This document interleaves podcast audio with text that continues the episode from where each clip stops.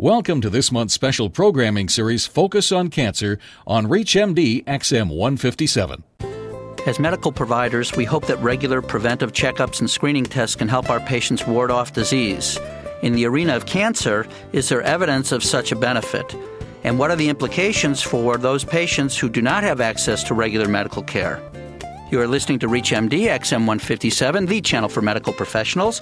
Welcome to the Clinicians Roundtable. I'm Dr. Lee Friedman, your host. And with us today is Dr. Elizabeth Ward from the American Cancer Society in the Department of Epidemiology and Surveillance Research. Dr. Ward, thank you so much for being with us. Well, I'm delighted to be here.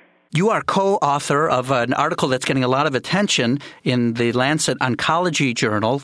Can you tell us about the study and what its importance is? Yes, this study looked at 12 of the major cancer sites in the United States.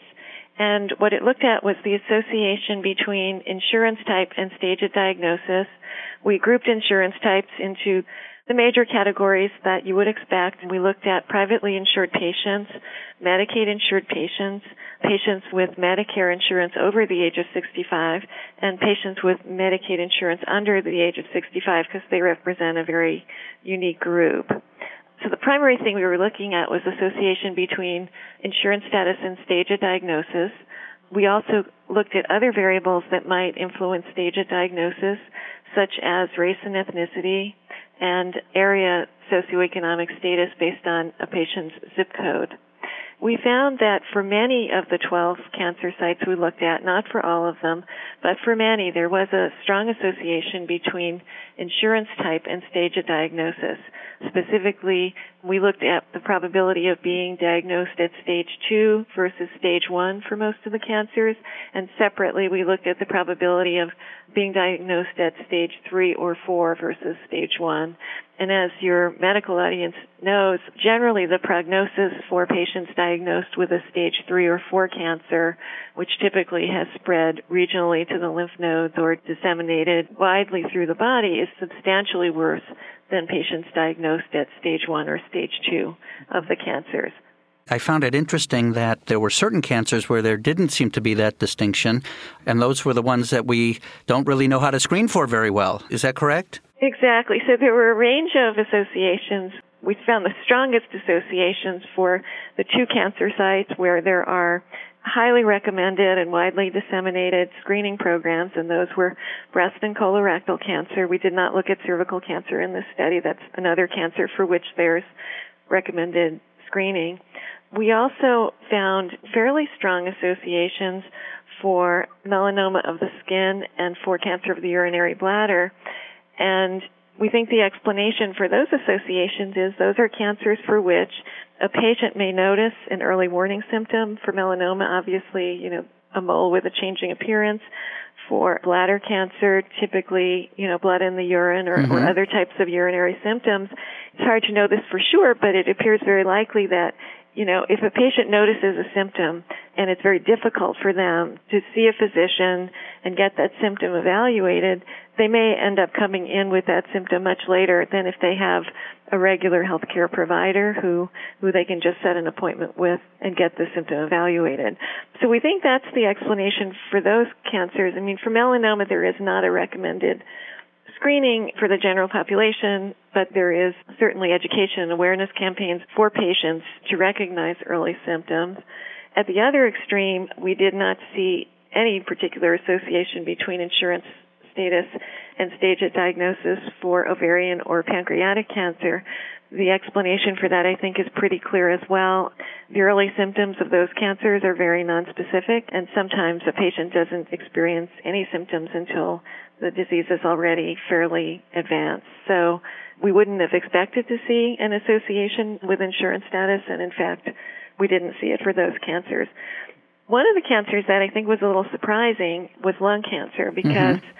As you're I'm sure aware there is no although there are clinical trials taking place of screening modalities uh-huh. right there's no clearly recommended screening tests for lung cancer but we did see an association between stage of diagnosis and insurance status such that patients, particularly uninsured patients, were more likely to be diagnosed at later stages.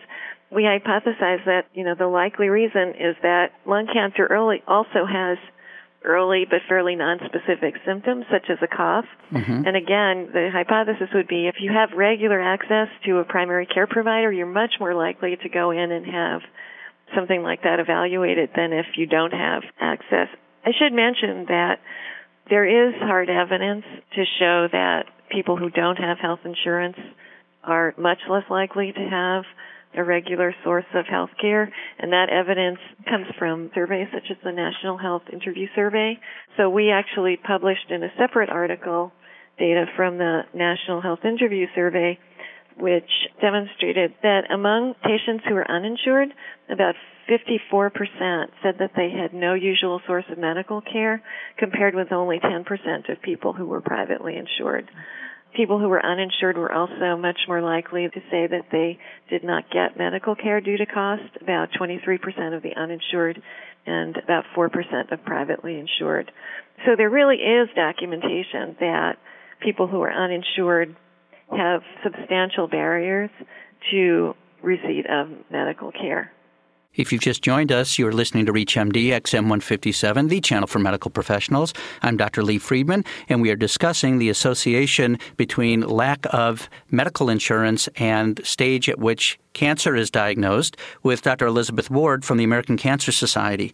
So, Dr. Ward, for things where there are established screening programs in place, and also for cancers that may provide some early symptoms. It seems that if you don't have insurance or access to care, these are diagnosed at a more advanced stage. Were there other patterns that we saw? For instance, you mentioned geography. Did this insurance association hold up in a given geographic area where some patients may have had insurance and others may not have? Although we controlled for region in the analysis, that the findings were not significant enough to report on separately. The one factor that we did report on in the article because it also showed a very significant impact or association with stage of diagnosis with race and ethnicity. Mm-hmm. So even in the statistical models that where we controlled for insurance status, for many of these cancers, we also found strong associations between later stage of diagnosis and race and ethnicity. So for example, for both breast and colorectal cancer, especially when we looked at the association between being diagnosed at stage three or four versus stage one, there were associations between race and ethnicity and later stage of diagnosis for a number of the cancers where we see strong associations with type of insurance. Some of the examples are breast cancer, melanoma of the skin, which interestingly, even though melanoma of the skin is fairly rare, mm-hmm. among blacks and Hispanics, it's much more likely to be diagnosed at later stages, even controlling for insurance status, and it may be in part due to maybe less education among those populations about the early warning signs and just even possibly a lower index of suspicion among providers. So for many of the cancers where we see associations with insurance status, we also see associations with race and ethnicity with frequently blacks having the highest risk of later stage diagnosis, followed by Hispanics and whites being the referent group. Very interesting. Now, a skeptic might say, okay, well, this is a huge study, 3.5 million cancer patients that you looked at. This all makes sense. If you don't have insurance and, and you don't have access to care, of course, this is going to be diagnosed at a later stage. What's the importance of this? Where do we go from here to improve this? Well, I think there are a number of solutions, and most of those solutions revolve around finding ways to allow people who don't have health insurance, and especially those who are poor and don't have health insurance, we need to find ways for those people to get access to health care, whether it's broadening our health insurance programs or broadening the network of facilities that provide care to people who don't have health insurance. It's hard to know what the exact solution is, but I think there's a lot of data now to support the fact that lack of health insurance really does have an impact on cancer diagnosis and in particular the likelihood of being diagnosed at an, an early versus a late stage. Two other things I should mention because I think they're important.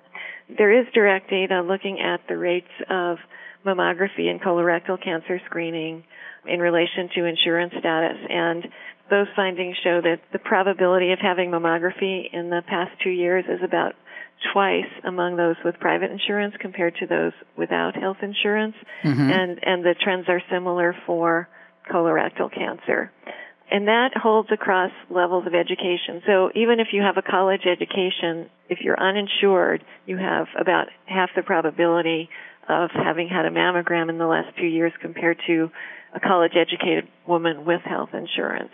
So it's pretty clear that the insurance is a major barrier both to recommended screening and to having a usual source of care, which can then result in early evaluation of symptoms.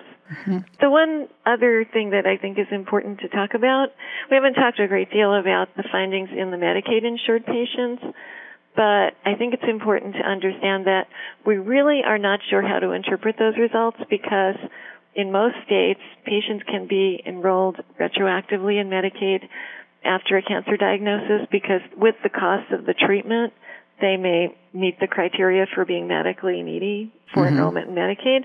We don't really know if the later stage diagnosis for Medicaid patients reflects the quality and consistency and availability of care for people who have long-term Medicaid insurance or it reflects primarily the later enrollment of people who were really uninsured prior to the diagnosis. So it could be a bias there in the Medicaid data. Right. So that is something we definitely hope to do further studies of and essentially collect basic data on what percentage of patients in different states with different cancers are enrolled in the Medicaid programs after diagnosis versus before diagnosis so we can really get a better handle on where the intervention point should be for that population. If we go on the assumption that it is more costly to treat a cancer, particularly when it is diagnosed further along, than to prevent a cancer, expanding our coverage and access to care might make economic sense.